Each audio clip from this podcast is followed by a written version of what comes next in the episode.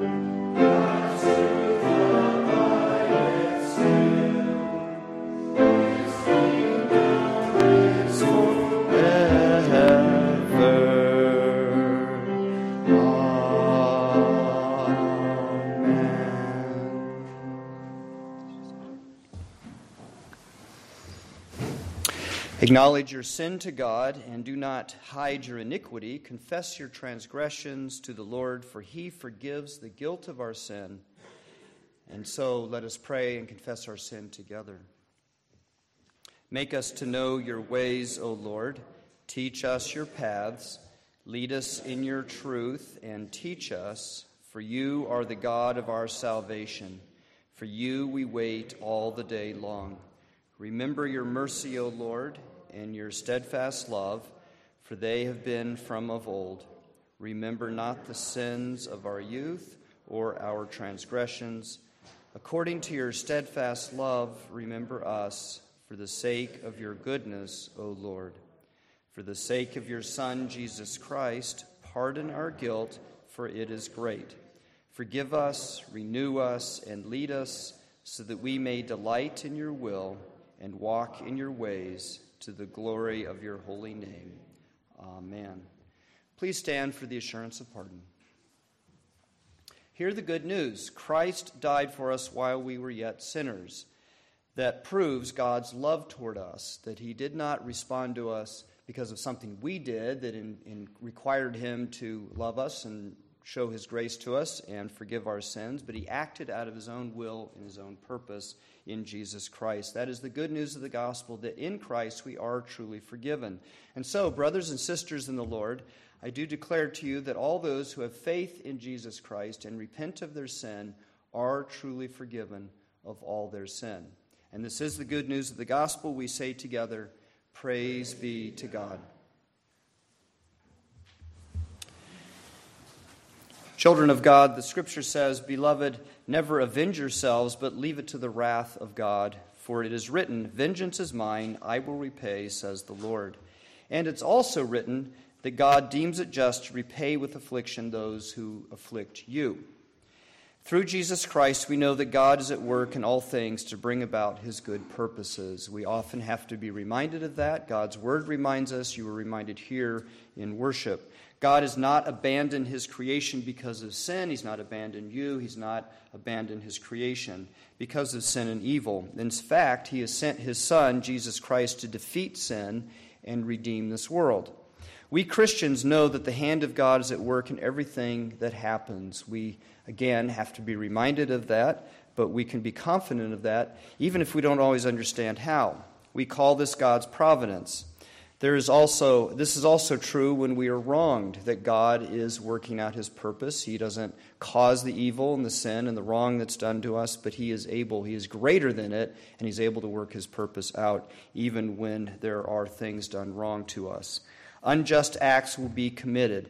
Some of these acts may even be violent and horrible, and we need to call them those things and not try to just sweep them away because uh, we do believe God's at work in them. But they are wrong, and there needs to be justice done.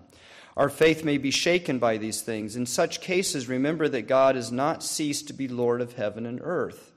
Remember that God stands opposed to all injustices and wrongs that are committed, and he will vindicate the righteous. God sees the injustice that's done to you. He sees the injustices that have been done to you in the past. And He has revealed His condemnation of these things in the death and resurrection of Jesus Christ. Being the Lord of heaven and earth, He will judge all the injustices, even the ones we've done. He will judge them all. And He will requite the unjust. But for us who are in Christ, whose sins are forgiven, who are set right with God, we can be confident that He will he will declare us righteous and forgive us our sin, but declare us righteous in Christ. When we suffer injustice and wrong, let, let, wrongs, let us say with the psalmist, But I trust in thee, O Lord. Thou art my God. My times are in your hands. Deliver me from the hand of my enemies and persecutors. For this is God's will for us in Jesus Christ. And let us say, Amen. Our hymn is number 667 God is my strong salvation.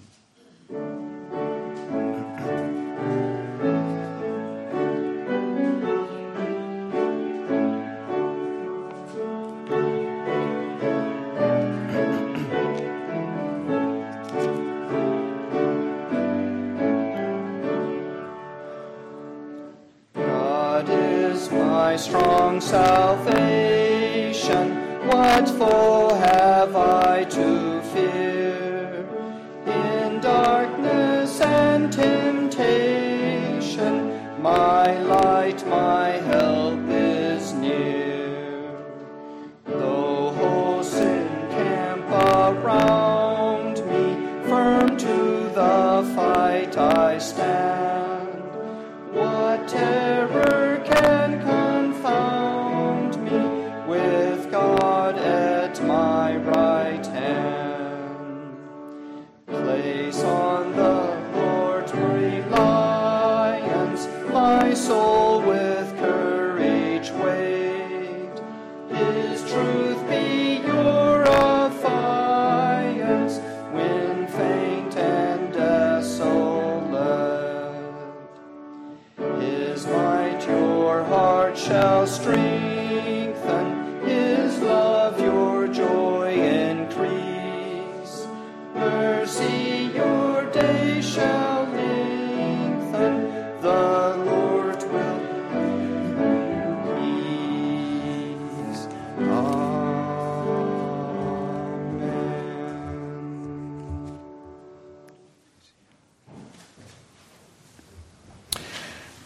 Let us pray together for those in need in this world. Let us pray. Great and mighty God, our Heavenly Father, as day follows night, as we have risen this morning to worship you after a night of sleep and rest, or maybe not so much rest, we know that you are faithful even as day follows night. And now your faithfulness is fulfilled in Jesus Christ grace that gives so much to us and peace that reaches across your whole creation. We thank you for your blessings to each one of us here. In Christ, you have given us the hope of glory, the truth of all things, and we know that we are your holy possession, O Father, declared by your word and sealed by Jesus Christ. Hear now our thanksgiving and petitions this day for all Christians and for this world. O Lord, who helps us who are weak, we pray for all those in need the homeless, the hungry, the poor, those who are attacked, children without parents, children who are unborn, and those who have lost loved ones. We pray for them to be protected, given care, and not pushed aside in our society. Give us the grace to come to the aid and defense of the weak. Hear our prayers for those who come to mind.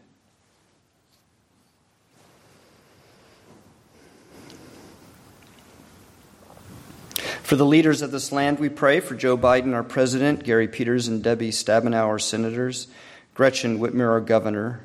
We pray for the officials who do, do govern us that they would be honest, conscientious, humble, just, and fair, that you would expose foolish plans and deceptive messages that come from those who would rule over us. And as you are just, may evil be punished and good honored. We pray that you would restrain people's selfish motives and lust for power.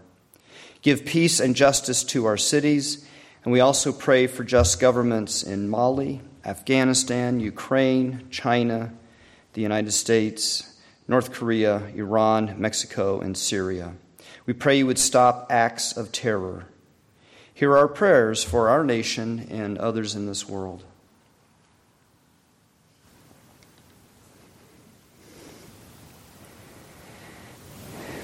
Blessed Savior, for your holy people gathered around the world on this day, the Lord's Day, we raise our petitions to you for them.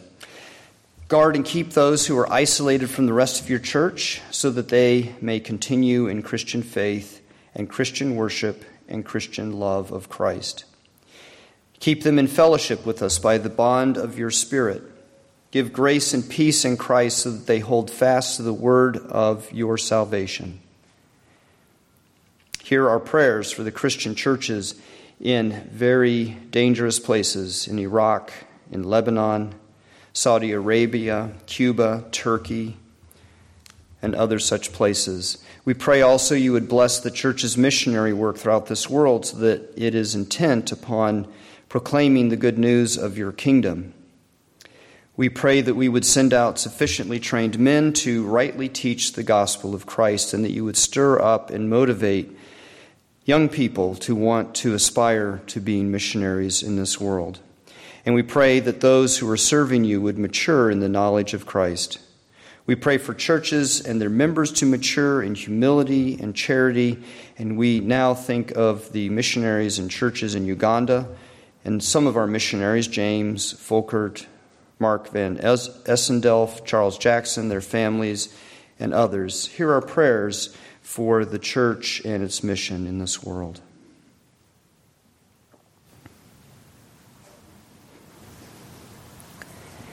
Father, for our needs, we do also pray for your beloved people in this congregation and those we know who struggle with weakness and temptation, sickness, grief, and discouragement. Heal the sick and help the needy. We pray for our members, for Terry and Eduardo, for Fawn and Jeff, for our friends Becky, Mrs. Mesner, Judy, Tom, Phil, Josh, Bill, Angie, Karen, and others we name to you in silence. We thank you for hearing our prayers and giving health and work and comfort and strength of faith, perseverance and protection. We thank you for all these things, and we pray you would receive our thanks, O God.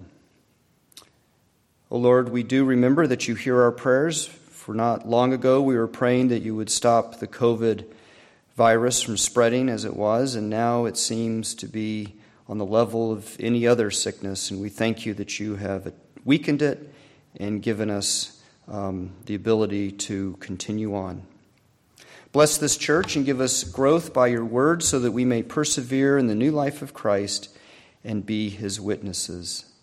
Unto you, Almighty God, by your Spirit, who helps us as we commit our prayers to you in the name of Jesus Christ, who taught us to pray, saying, Our Father, who art in heaven, hallowed be thy name.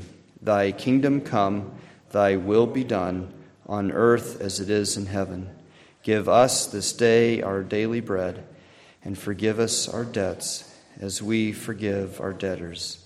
And lead us not into temptation, but deliver us from evil. For thine is the kingdom, and the power, and the glory forever. Amen. Let us present our gifts and offerings to the Lord.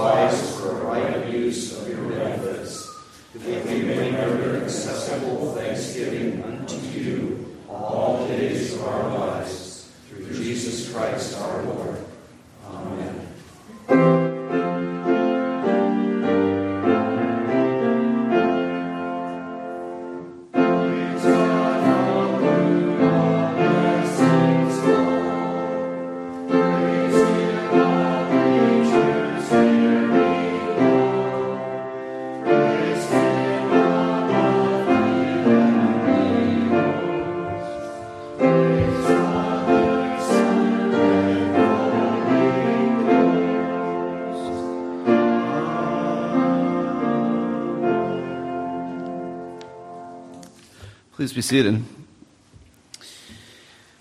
And we join together now in praying for uh, the illumination uh, of the Spirit as we read the Word. Please join. Oh, Heavenly Father, we praise you once again, as we do every week, for giving us your Word. We thank you that you are not uh, a mysterious God, a God who only makes himself known to a select few, um, that you have not hidden yourself uh, entirely, but that you have given us your word for our edification. Um, we join together now in, in reading that word. We pray that you would open our hearts and, as only you can, uh, prepare us to hear that word. May our minds and souls be uh, soft soil, and may you plant these seeds of wisdom within us, and may we understand what we hear and uh, bear it with us for, uh, for many days to come. I pray these things in Christ's name. Amen. Our first reading today uh, comes from the book of Daniel, chapter 11, verses 29 to 39. At the time appointed, he shall return and come into the south, but it shall not be this time as it was before. For ships of Kittim shall come against him, and he shall be afraid and withdraw, and shall turn back and be enraged and take action against the holy covenant. He shall turn back and pay attention to those who forsake the holy covenant. Forces from him shall appear and profane the temples and fortress, and shall take away the regular burnt offering, and they shall set up the abomination that makes desolate. He shall seduce with flattery those who violate the covenant, but the people who know their God shall stand firm and take action. And the wise among the people shall make many understand, though for some days they shall stumble by sword and flame, by captivity and plunder. When they stumble, they shall receive a little help, and many shall join themselves to them with flattery, and some of the wise shall stumble, so that they may be refined, purified, and made white until the time of the end, for it still awaits the appointed time. And the king shall do as he wills. He shall exalt himself and magnify himself above every god, and shall speak astonishing things against the God of gods. He shall prosper till the indignation is accomplished, for what is decreed shall be done. He shall pay no attention to the gods of his fathers, or to the one beloved by women. He shall not pay attention to any other God, for he shall magnify himself above all. He shall honor the God of fortresses instead of these. A God whom his fathers did not know, he shall honor with gold and silver, with precious stones and costly gifts. He shall deal with the strongest fortresses with the help of a foreign God. Those who acknowledge him, he shall load with honor. He shall make them rulers over many, and shall divide the land for a price. Our Psalter response this morning comes from Psalm 28. To you, O Lord, I call. Lest, if you be silent to me, hear the voice of my pleas for mercy. When I lift up my hands, do not drag me off with the wicked who speak peace with their neighbors.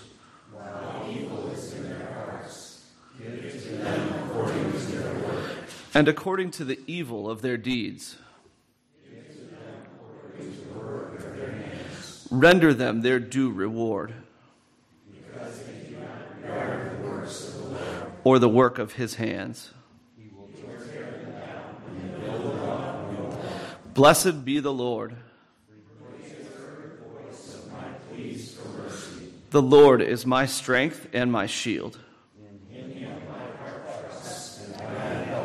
My heart exalts. The Lord is the strength of his people. O save your people and bless your heritage.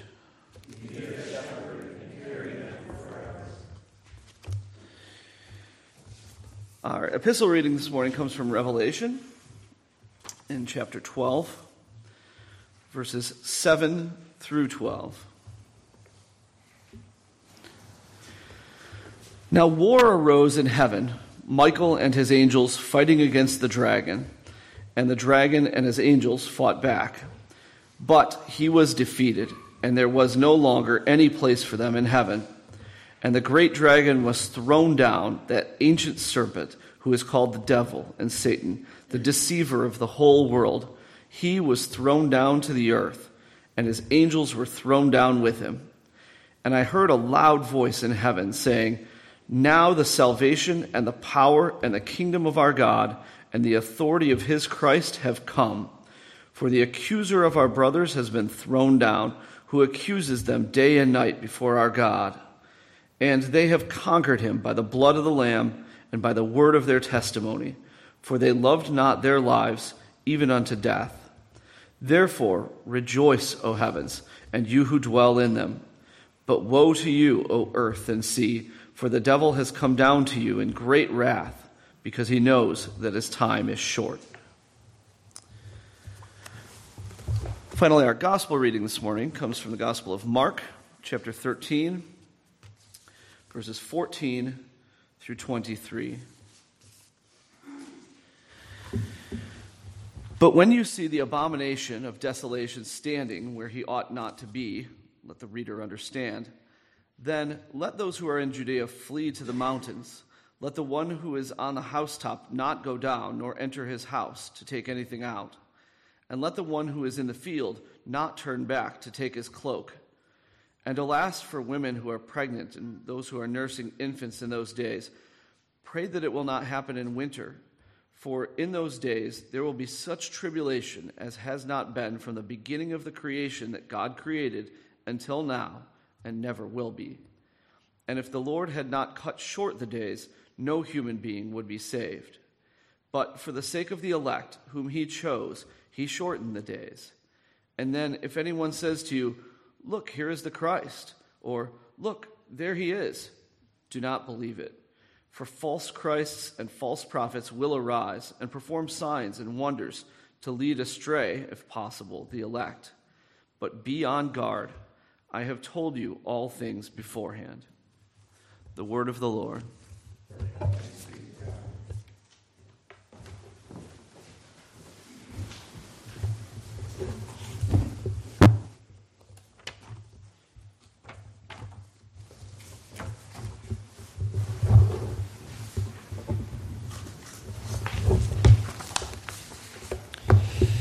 When our belief in God shrinks, so does our belief in evil.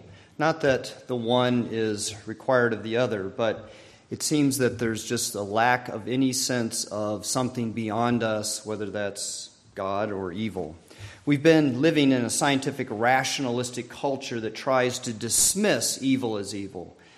Now, there has been a lot of superstition in the world, and modernism has reacted to that superstition. There's even been superstition within Christianity.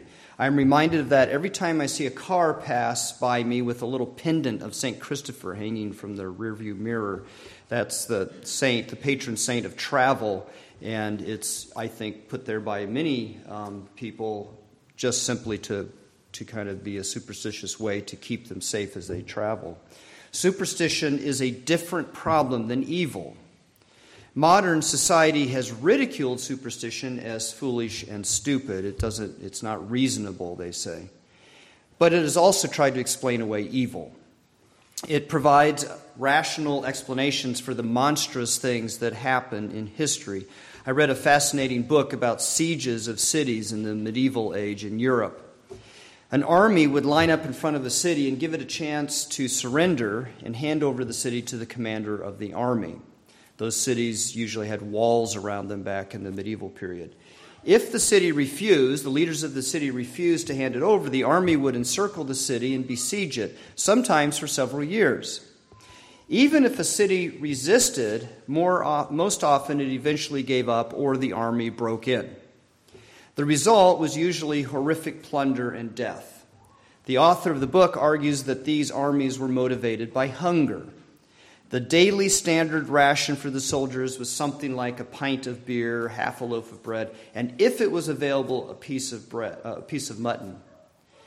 This was for an army marching 20 miles a day, carrying heavy equipment, sometimes engaged in physical combat. So you think about that, that's not a lot of calories. According to the book, the reason the sieges and plundering of cities was so gruesome, in spite of laws, there were laws against such things or to regulate how, how cities could be conquered. It was because the soldiers were basically starving. And so they had more and more of a desperation to break into the city and to collect, get whatever they could. And of course, any of the food that was there, anything that they could use to sell and buy food, any of that. So the book does not discuss, it discusses the sieges in terms of starvation, gives that as not the only reason, but one reason for the horrific events that happened in these cities. But it does not discuss the sieges on the level of evil. I thought that was interesting as I read it. Psychological interpretations are used to explain terrible and cruel leaders. Psychological interpretations. For example, the Kim dynasty, Kim Jong un, and the different Kim uh, generations that are in North Korea. That dynasty of tyrannical rulers, grandfather, father, now son, uh, or grandson, is said to be megalomaniac. They're said to be megalomaniacs or paranoid and that's the way they're explained. If you look up on Wikipedia, look up the, the article on Hitler, it will tell you that he's been associated, he's been linked to psychological disorders like schizophrenia, bipolar, psychopath, psych, psychopathy. Biological explanations are used to interpret mass murderers. It's said that they have chemical imbalances in their brains or abnormalities in their chromosomes. And then, of course, there are ideological interpretations that have been given for the Soviet government that continued the Nazi death camps in Germany after World War II. For seven more years, those camps ran just like they did under the Nazis, and the Soviets were the ones running them. And of course, then under Stalin, you had the gulags where millions of people died. And so those are just kind of written off, or not written off, but defined by ideological interpretations. That's communism. That's what it does. That's totalitarianism. Secular society pushes evil out of the picture. There have been a few, like Hannah Arendt and others, that have, have recognized that evil inexplicably is part of these things as well, but very often it's given other reasons the evil that happens in this world. Well, the New Testament is full of a style of writing called apocalyptic.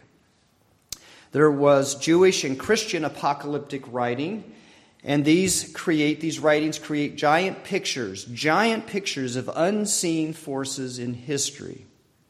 Things on a level that cannot just be seen with our eyes. And there were writings that were Jewish and Christian, not just Christian. It's an enigmatic style. In other words, it can be a little bit dense or hidden. It's full of images and symbols taken from the Old Testament and it's not rationalistic. But that does not mean that it's not true in what it is showing us. It puts history into a different framework, if you will, than modernism. Modernism over here puts these horrific events into its little framework, and then apocalyptic writing puts it into a different framework. One of the major themes in apocalyptic writing is evil and God. Second Esdras is a Jewish apocalyptic writing credited to Ezra. And it's from, uh, from the first century, and it puts evil in an apocalyptic frame with God. Listen to a few verses of what the angel of the Lord says to Ezra in that writing.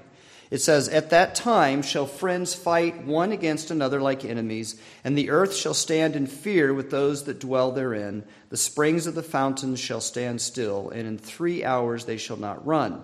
Whosoever remains from all these that I have told you shall escape and see my, that is God's salvation, and the end of your world.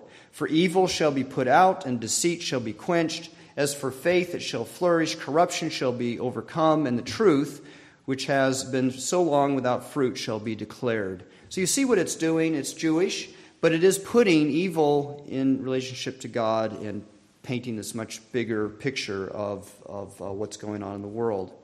Revelation is also an apocalyptic writing. We heard one of our readings is from Revelation this morning. And it tells a couple of stories about evil and God in chapter 12. We heard one of them. The other story is of a dragon and a woman with child. And it says, The dragon stood before the woman who was about to bear a child that he might devour her child when she brought it forth. She brought forth a male child, one who is to, be, who is to rule all the nations with a rod of iron. But her child was caught up to God and to his throne, and the woman fled into the wilderness, where she has, has a place prepared by God in which to be nourished for 1,260 days. So you can hear in this style of writing the, the language that's a little bit puzzling, and yet as Christians, we begin to think this is talking about Mary and Jesus, right? And, and Satan, uh, Satan's attack. The book of Revelation, because it is apocalyptic literature, has several word pictures of evil. It has stories, and then it has word pictures. It has a word picture like the beast rising out of the sea, and the ancient serpent, the devil, Satan, bound for a thousand years, thrown into the pit. These are painting pictures for us. Apocalyptic writing does the opposite of what our modern secular culture does with evil it paints it big. It doesn't try to dismiss it and shrink it down to nothing, it paints it large. That's what apocalyptic writing does. In Jewish and Christian apocalyptic literature, evil is great. Jesus picks up on something that Daniel says in our lesson today from Mark. Jesus picks up the abomination of desolation. The word abomination carries the Hebrew meaning of something detestable to and rejected by God. Not just something that's wrong or offends God, but detestable. It's used for things that are evil. Evil is detested and rejected by God. Our three scripture lessons this morning from Daniel, Mark, and Revelation are about the evil in this world and the greatness of God's mercy in Jesus Christ. And before you can understand the reading from Daniel, you need to know some basic history of what Antiochus IV did in Jerusalem in 167 BC. Just basic history. You're probably wondering uh, as you listen to the Daniel reading, what's going on here? Well, it, this is what's kind of standing behind it. Antiochus IV was a Greek general who ruled the Seleucid Empire. He took the title Epiphanes, so he was known as Antiochus Epiphanes. Epiphanes means manifestation of God. So Antiochus Epiphanes presented himself as more than just a general or a king, he claimed to be divine. Antiochus decided to make sure that Palestine and Jerusalem were loyal to him. And the way he did this was by setting up a religion to himself, since he claimed to be the manifestation of Zeus. He sent his troops to Jerusalem and they camped outside of the city, showing respect to that city as a sacred temple city. Temple cities were not supposed to be, uh, they're supposed to be uh, bypassed by armies back in, in those days. So he presented a respect for the city by just simply camping around it, claiming to be protecting the city. Then in 167 BC, Antiochus arranged for a military parade outside the city walls on the Sabbath on the north wall of Jerusalem. He knew the Sabbath was a day of rest for the Jews, and they would not be as prepared for an attack. Suddenly, his troops marched into the city by surprise and occupied a fortified tower that was later called the Antonia, um, back in the days of Herod. Once Antiochus took control of Jerusalem, he commanded the observances of the Jewish law to cease. Stop doing things in Jewish ways. Stop doing things according to the Torah, according to the law of God. And he commanded that the ceremonies of the new religion, of this new Greek religion, would be in, uh, were to be instituted. There's another Jewish writing called First Maccabees, and it says the Jews fled to the hills after the desecration of their city.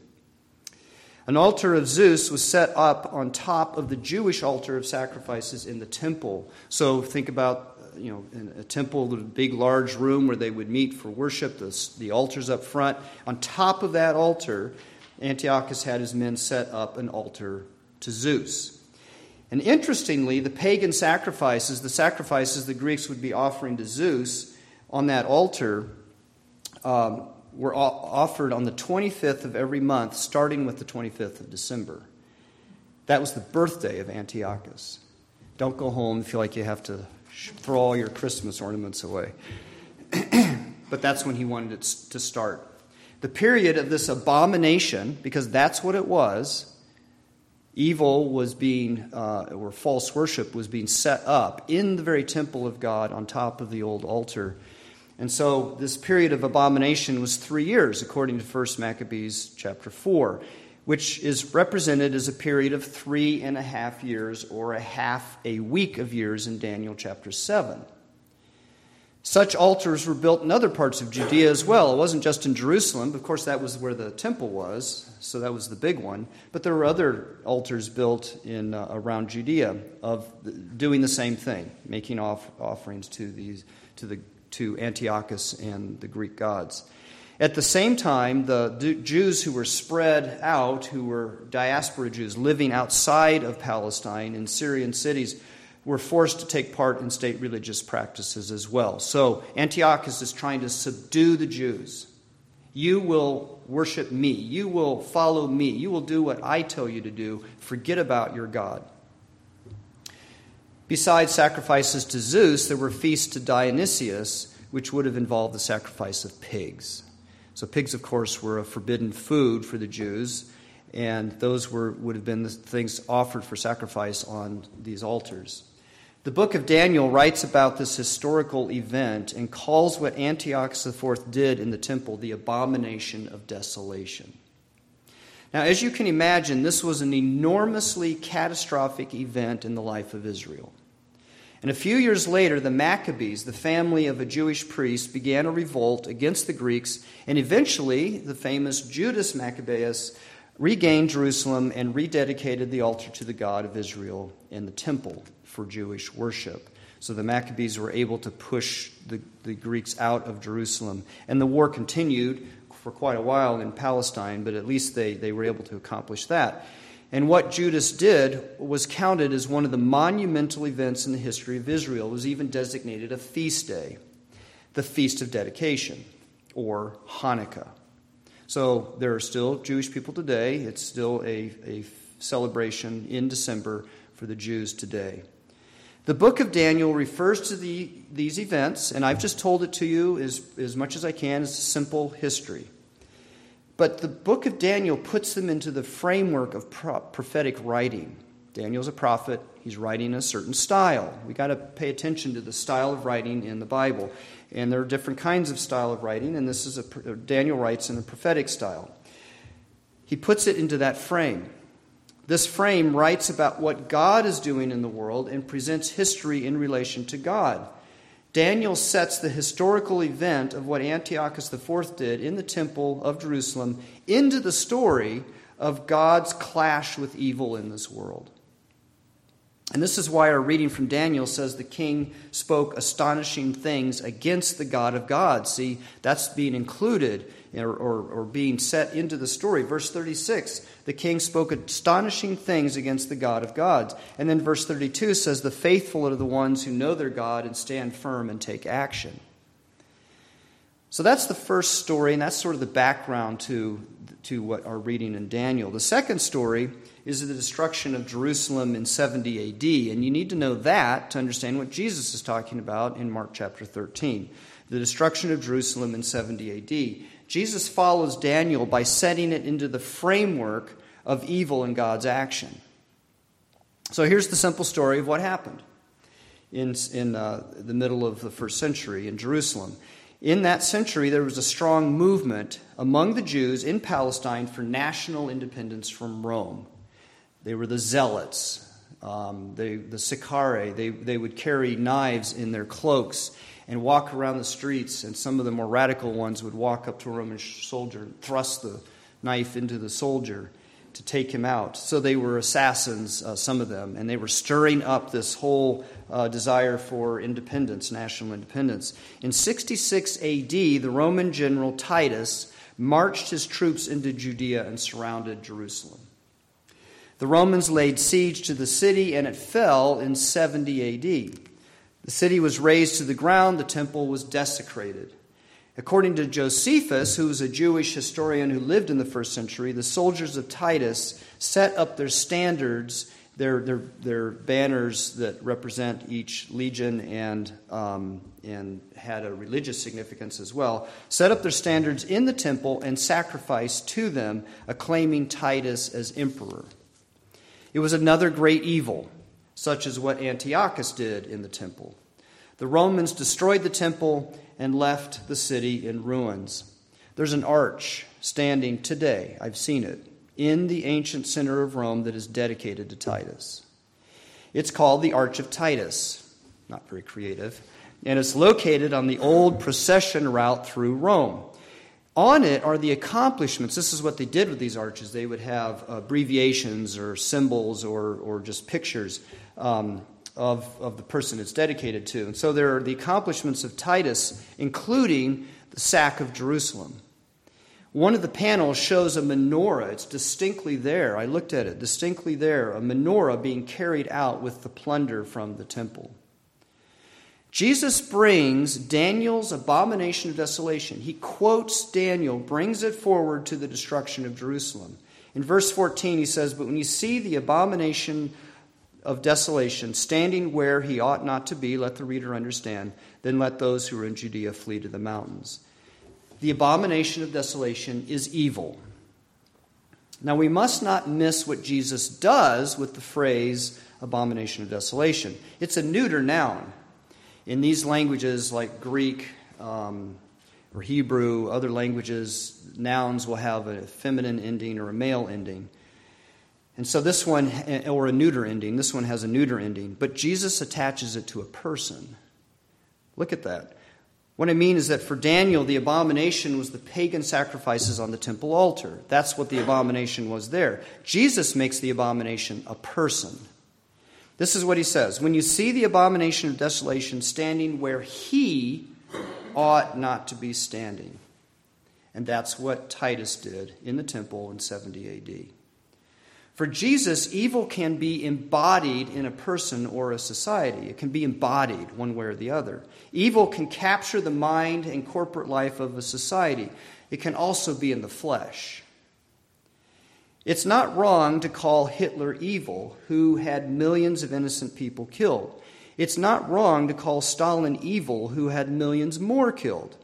Or Mao, who instigated the starvation and murder of millions of Chinese, or John Chivington, who you've probably not heard of, who massacred a camp of Cheyenne and Arapaho Indians in Colorado, including men, uh, including women and children, about 500.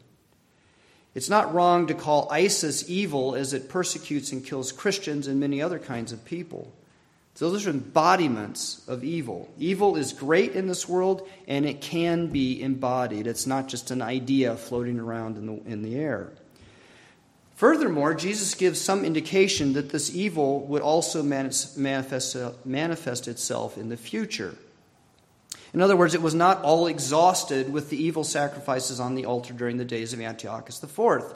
If it was, that was the if that was the limit and the full meaning of the abomination of desolation, then he wouldn't have carried it forward to what happened in 70 AD. Nor was evil all exhausted when Titus stood in the temple. Great evil will also come in the future. Jesus warns his disciples that false Christs and false prophets will arise and perform signs and wonders to lead us astray from God. That's evil also.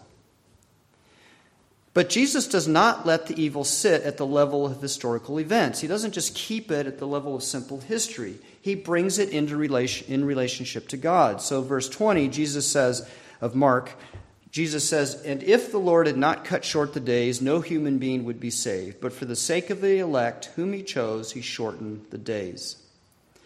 What Daniel did and Jesus did in setting evil over and against God is vividly expressed in the apocalyptic language found in the New Testament, like the story of the battle in heaven and with the dragon or Satan thrown down to earth. And it is a vivid story, isn't it? A vivid story with the dragon and the angels and the Lamb of God. It talks about the dragon or the devil thrown down to earth and deceiving the whole world. But then there's that voice from heaven that says, Now the salvation and the power and the kingdom of our God and the authority of his Christ have come. Even though the dragon is active in the world, so is the Lamb of God, and the church conquers the dragon by the power of Christ and by its testimony to him. Now, this language is a bit enigmatic, but it sets evil in relationship to God. in a very, very high level, in a very, um, very, very bold framework. So, in each of our texts this morning, God does not let evil continue. And each of our texts talks about evil as a great thing in this world, but that God is greater. Evil is great, but God is greater. Apocalyptic language moves evil up from this mundane and shrunken explanations that are in our world to the level of God. Evil is terrible and it cannot be explained away with science or calling it superstition. It's bigger than that. Evil would be the end of us, end of us if it were not for God. But God is in control of evil. He's not the source of evil, but He rules over it and is still able to accomplish His good purposes. God is 100% opposed to evil in this world, and He's taken action against it in Jesus Christ. Jesus struck a fatal blow to evil when He died on the cross. He did not just bear the punishment of God for our sin, He did that, but He did more than that. He delivered a mortal wound to evil, and now its days are numbered. Instead of evil going on and on in this world, it will come to an end. It will come to an end at the final judgment when Jesus shall return and judge the world and cast evil into hell forever. Jesus says as much in our Mark text, and if the Lord had not shortened the days, no human being would be saved. God does that with the fall of Jerusalem, and he does that with evil in general in this world. God shortens the days of evil with Jesus Christ. That's what Hebrews 2 says in, in, in in essence. Jesus partook of our human nature that through death he might destroy him who has the power of death, that is, the devil, and deliver all those who through fear of death were subject to lifelong bondage. So God is totally opposed to evil and brings it to an end in Jesus Christ. And now the end of evil is being rehearsed in the history of this world over and over again. The world's still corrupted by sin. Evil has not been removed from the world yet. This will not happen until Jesus Christ returns. Consequently, even though the death blow has been struck to evil, evil still thrashes about, tempting, deceiving, and breaking what is good. I, uh, when I was writing this, I thought of an example. I didn't put it in here, but I thought of the example of a story I heard out in western Kansas, which has a lot of rattlesnakes. The people out there hate snakes, and of course, they don't like rattlesnakes. So when they see one on the road, they run over it, smash it. I am sort of the opposite. I like snakes. Um, I want to save them, so I'm out there trying to get them off the road. They don't always cooperate. Um, that's another story. But um, they, when, the, when you run over the snakes, they're trying to kill them, but they want to collect the tail and the head, the rattle and the head. So the story is that the guy ran over one and uh, was excited because he, he was laying there.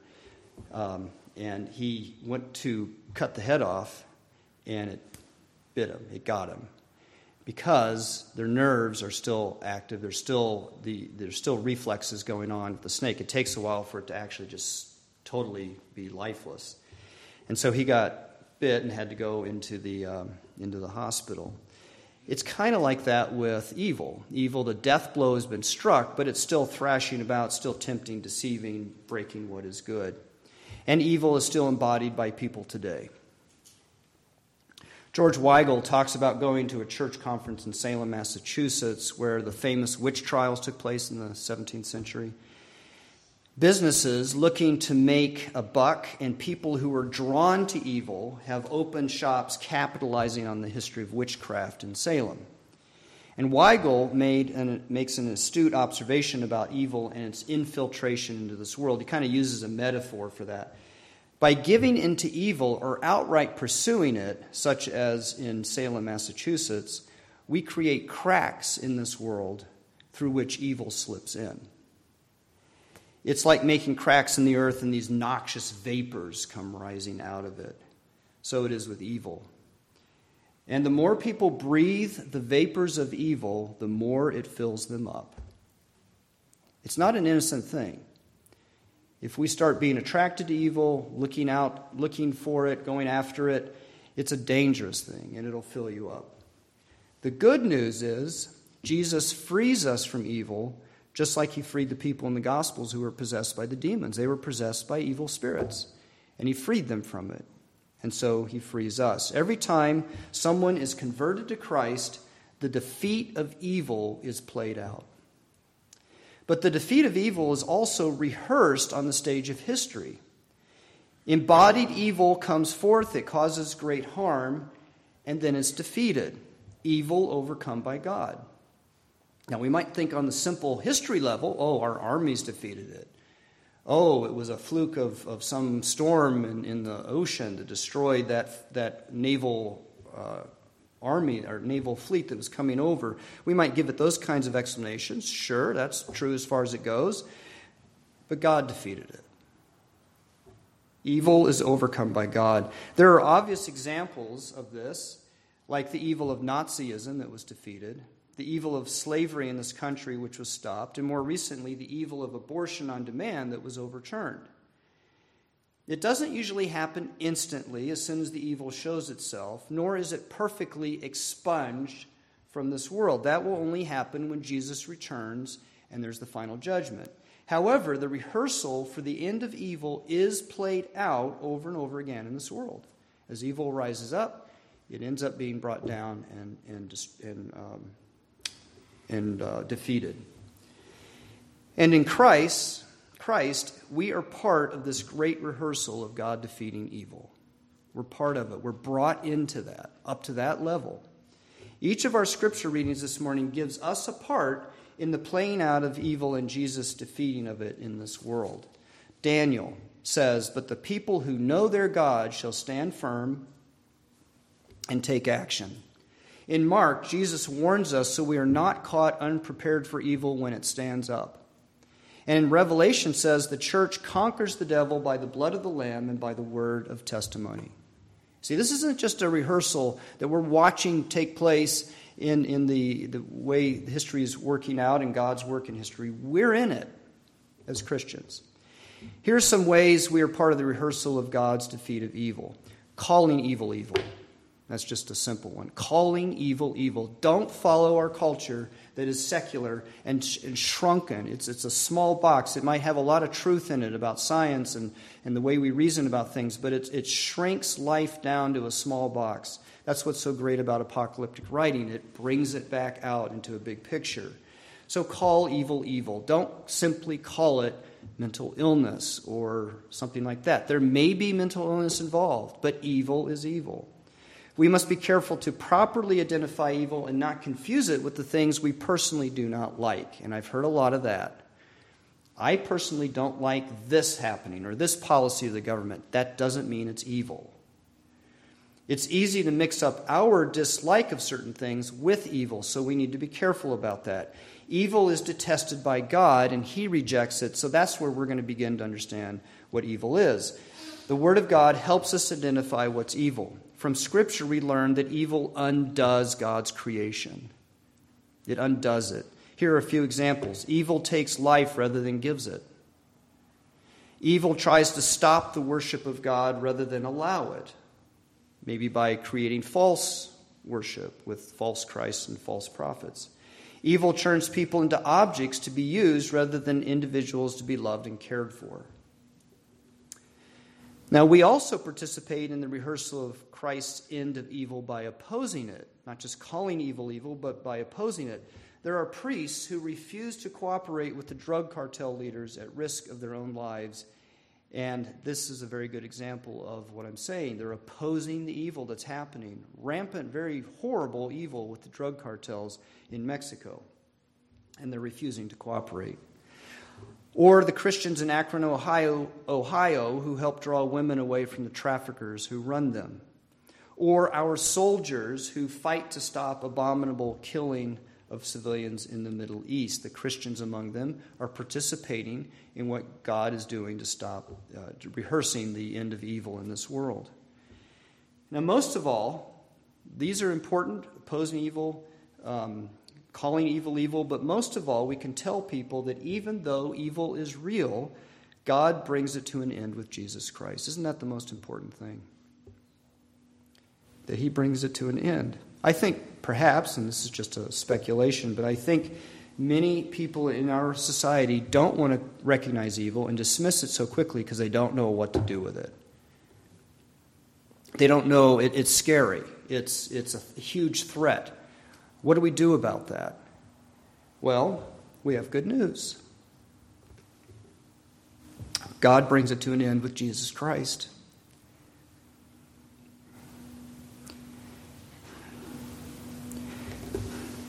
And with that gospel, people then might be able to start calling evil evil and being able to, to recognize it and then be thankful that God has done something about it in Jesus Christ and trusting Him to be the end of it.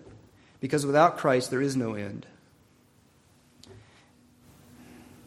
As you follow Christ in this world, you are part of a much bigger drama than this drama that we call sacred and secular in our society. You are part of the rehearsal of the end of evil in Jesus Christ. Let us pray. We thank you, Heavenly Father, that you have delivered us from the dominion of sin and evil and brought us into the kingdom of your Son. And we pray that as by his death he defeated evil, so by his power may we oppose all evil and give faithful testimony to him, who lives and reigns with you in the unity of the Holy Spirit, one God, now and forever. Amen. Please stand. Let us confess our faith with the Creed. We believe in one God, the Father Almighty, maker of heaven and earth, of all things visible and invisible, and in one Lord Jesus Christ, the only begotten Son of God, begotten of his Father before all worlds, God of God, light of light, very God of very God, begotten, not made being of one substance with the Father, through whom all things were made, who for us and for our salvation came down from heaven and was incarnate of the Virgin Mary, and was made man, and was crucified also for us under Pontius Pilate. He suffered and was buried, and the third day he rose again according to the Scriptures, and ascended into heaven, and is seated at the right hand of the Father and he shall come again with glory to judge both the living and the dead, whose kingdom shall have no end. And we believe in the Holy Spirit, the Lord and giver of life, who proceeds from the Father and the Son, who with the Father and the Son together is worshiped and glorified, who spoke by the prophets. And we believe in one holy, Catholic, and Apostolic Church. We acknowledge one baptism for the remission of sins, and we look for the resurrection of the dead and the life of the world to come. Amen. Our hymn as we come to the Lord's table is number 670 If Thou But Suffer God to Guide Thee.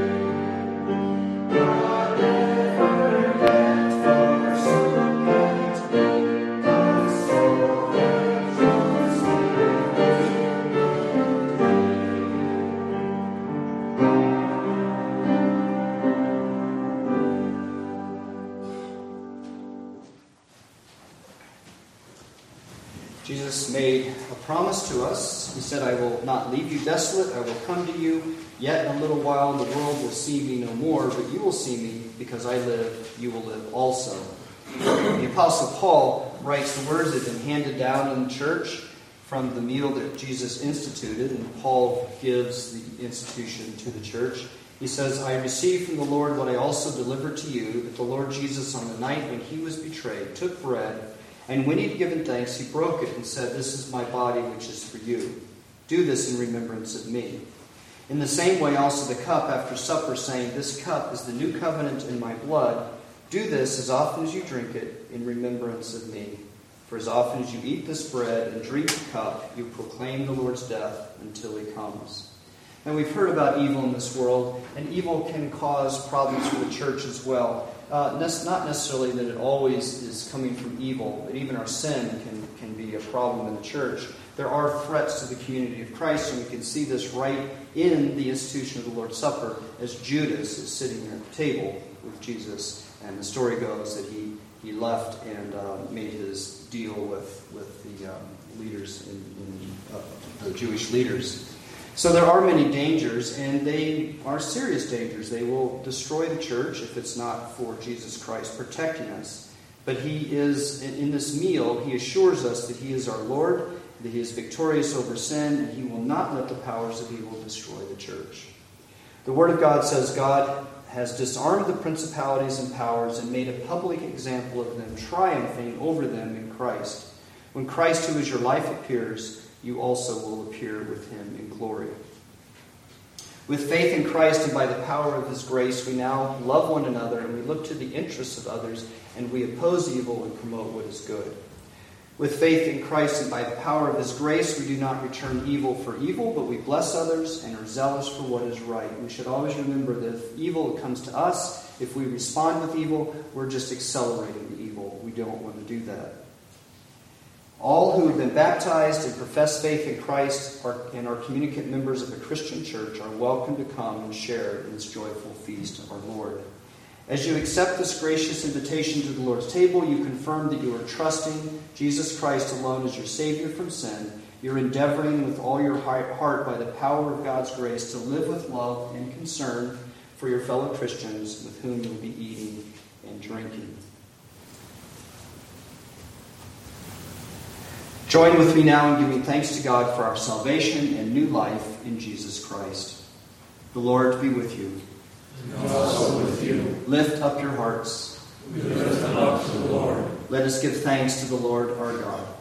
It is right to give him thanks and praise. Almighty God, our Heavenly Father, for all your blessings known to us and those that are unknown, we give you thanks. We thank you for creating us in your image, creating us good providing all that we need to live in your creation, for ruling over the nations of this world. But mostly, we are bound to praise you for your great love with which you have drawn us to yourself in Jesus Christ and made us to sit in heavenly places with him. Truly, he is our peace. He is the one who reconciles us to you, the one through whom our sin is forgiven, and we are brought back to you. And so, with all the host of heaven, we worship and magnify your glorious name, forevermore praising you, saying, Holy, holy, holy, Lord God of hosts, heaven and earth are full of the majesty of your glory. Hosanna in the highest. Most gracious God and Father of our Lord Jesus Christ, whose once offering up of himself upon the cross we commemorate now before you, and we pray you to bless and sanctify us along with these, the gifts of bread and the cup which are set before us on this table. We pray that you would set us apart along with them that we may receive by faith Christ crucified for us, and so feed upon him that we may be made one with him and with each other. And in union with Christ's offering for us, we offer ourselves, our souls, our bodies to be a reasonable, holy, and living sacrifice. We ask you mercifully to accept this, our sacrifice of praise and thanksgiving, not on its own merit, because we make it in the name of Jesus Christ through him and in fellowship with all the faithful in heaven and on earth, we pray you to fill us in us, the, fulfill in us the purpose of your redeeming love. Through Jesus Christ our Lord, to whom with you and the Holy Spirit be the glory and the praise both now and forever. And together we say, Amen. The Lord Jesus Christ took the bread, and after giving thanks, he broke it and said, This is my body given for you. Do this in remembrance of me. And he also took the cup, saying, This cup is the cup of the new covenant, sealed in my blood, shed for you for the forgiveness of sins. As often as you drink it, do this in remembrance of me.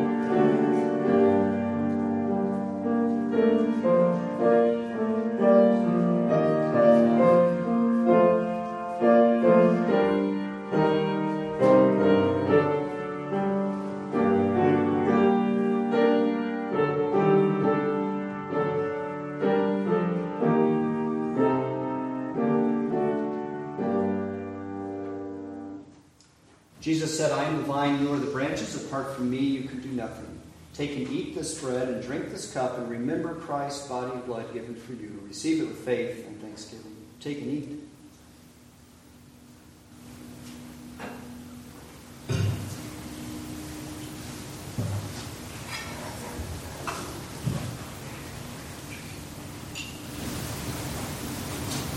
Let us pray. Father of light, in whom is no change or shadow of turning, who does give us every good and perfect gift, and has brought us to birth by the word of truth, by your Son, Jesus Christ. Grant that we may be a living sign of that kingdom where your whole creation will be made perfect in Jesus Christ our Lord. Amen. Our final hymn is number 275 The Strife is O'er, the Battle Done.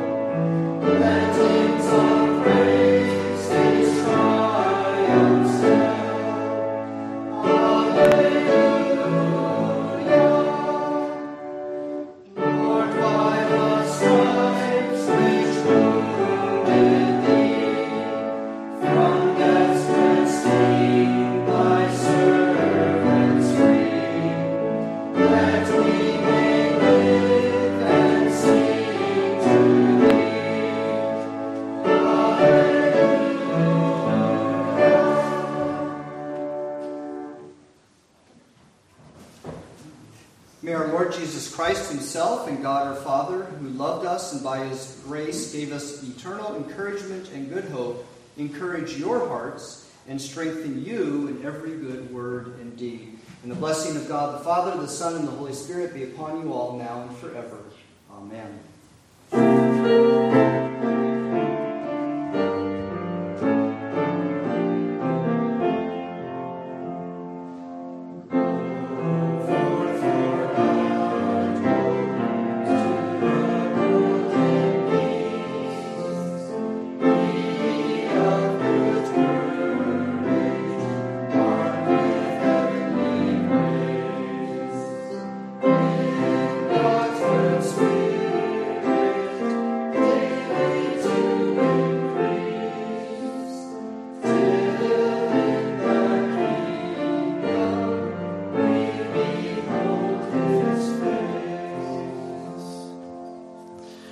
Please be seated, and good morning to you all.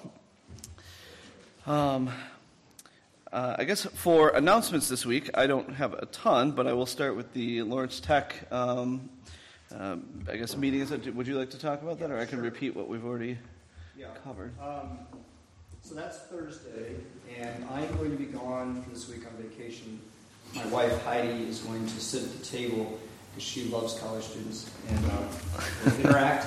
But we're gonna we have a um, information table at their um, information event on campus Thursday from 12 to 2. Please be praying about this. I know it's a new thing, so maybe it's not locked into your mind, but we need prayer for this. Basically, what we're, we're telling the students, we, we want to offer prayer. I'm going to be going every week, Wednesdays from 12 to 2. I think I put that in the bulletin. And I'll be sitting at a table, and if someone comes by, like prayer, it's going to be delicate for how I turn that into a good Christian prayer with them because some of them may not be Christians and they might be coming for all different reasons why, you know, for whatever they want, maybe to test us to see what we believe about something. So we need prayer um, that we can handle this the right way. Um, but I'm excited about it, and the information is on Thursday, and then the actual um, prayer times will be 12 to 2 on Wednesdays, every Wednesday when school's in session. So that's what's happening. We have posters made up. Chris Tobias helped put up some snazzy posters. We've had a couple of people in the church do some other literature and handouts, and um, we're not trying to make it complicated, but it'll it'll be a way to, to show them where our church is. Maybe they'll start coming here for worship, some of them, and you will get involved. So that's the plan. Awesome, thank you. Um, having uh, not a, a, ton of other things to uh, talk about, I will just highlight uh, ongoing things that we do uh, kind of constantly. But um, to uh, to remind you, um, we do have our diaconal offering is next week, and I uh, encourage you to continue to be um, supportive of each other in that way. We know that um, you know even with the kind of economic turmoil that we hear about every day. Um, we know that this is a chance for uh, us Christians to stand out and uh, do things in love. We know that the Lord honors both those who, who give in abundance and also who give out of their poverty. And so please um, uh, continue to, uh, to assist us in, um, in uh, taking care of our own. And also, uh, we still are collecting food for the, for the pantry. Um, and we are still active with the American, Arab American Friendship Center. Um, so please, uh, I guess, keep those um, in your thoughts and, and also uh, support those if you can. And also encourage you, just uh, as, again, if there are needs, uh, one of the very first things that, that the Christian church did was to set up uh, mechanisms to take care for those, uh, care of those who have needs. So if you have needs, please do talk to our deacons. Do not just um, I guess, suffer in silence. So uh, let us. Uh, let, let us all love each other, both in, uh, in giving and in receiving generosity. Uh, does anybody else have any announcements from the floor? Will let you know the Bible study, Thursday night Bible study is starting up. I put it in there. What, what's the date? September 15th? 15th. So it'll start up then on the 15th. Um, we are working through Acts and, and soon be going into the epistles. I'm going to, we're actually very hands on in there, so we do outlines of the text. Everyone does their own, then we share. Um, I think it's been a good time. And, um, and then we get to the epistles. There's something exciting I want to show everyone. I hope I haven't played it up too much so that it's, it's really not as exciting as I made it out. But it's a way of following the epistles and being able to read uh, in Paul's epistles, um, follow kind of what's going on there. And it's not hard but it's you got to see it to understand it. So that's the plan. So please feel free to come and join us. Fantastic. Anyone else? Do you mind putting that date in there for the folks watching? Uh, yes, I'm sorry. So, uh, upcoming events in terms of the Life Together, there, uh, uh I guess September is, uh, is, is full of things. So, we do have the women's prayer meeting on September the 8th. Uh, we also have the Thursday night Bible study is starting up the following week on uh, Thursday the 15th. And, um, and pastor's very excited, enthusiastic about, uh, about uh, some uh, things he can show you in terms of reading the uh, epistles. Um, and then Friday evening prayer will be the following week on September 23rd uh, at the Hannum's house. And we have class today. After some time to fellowship and have a cup of coffee, which begins now.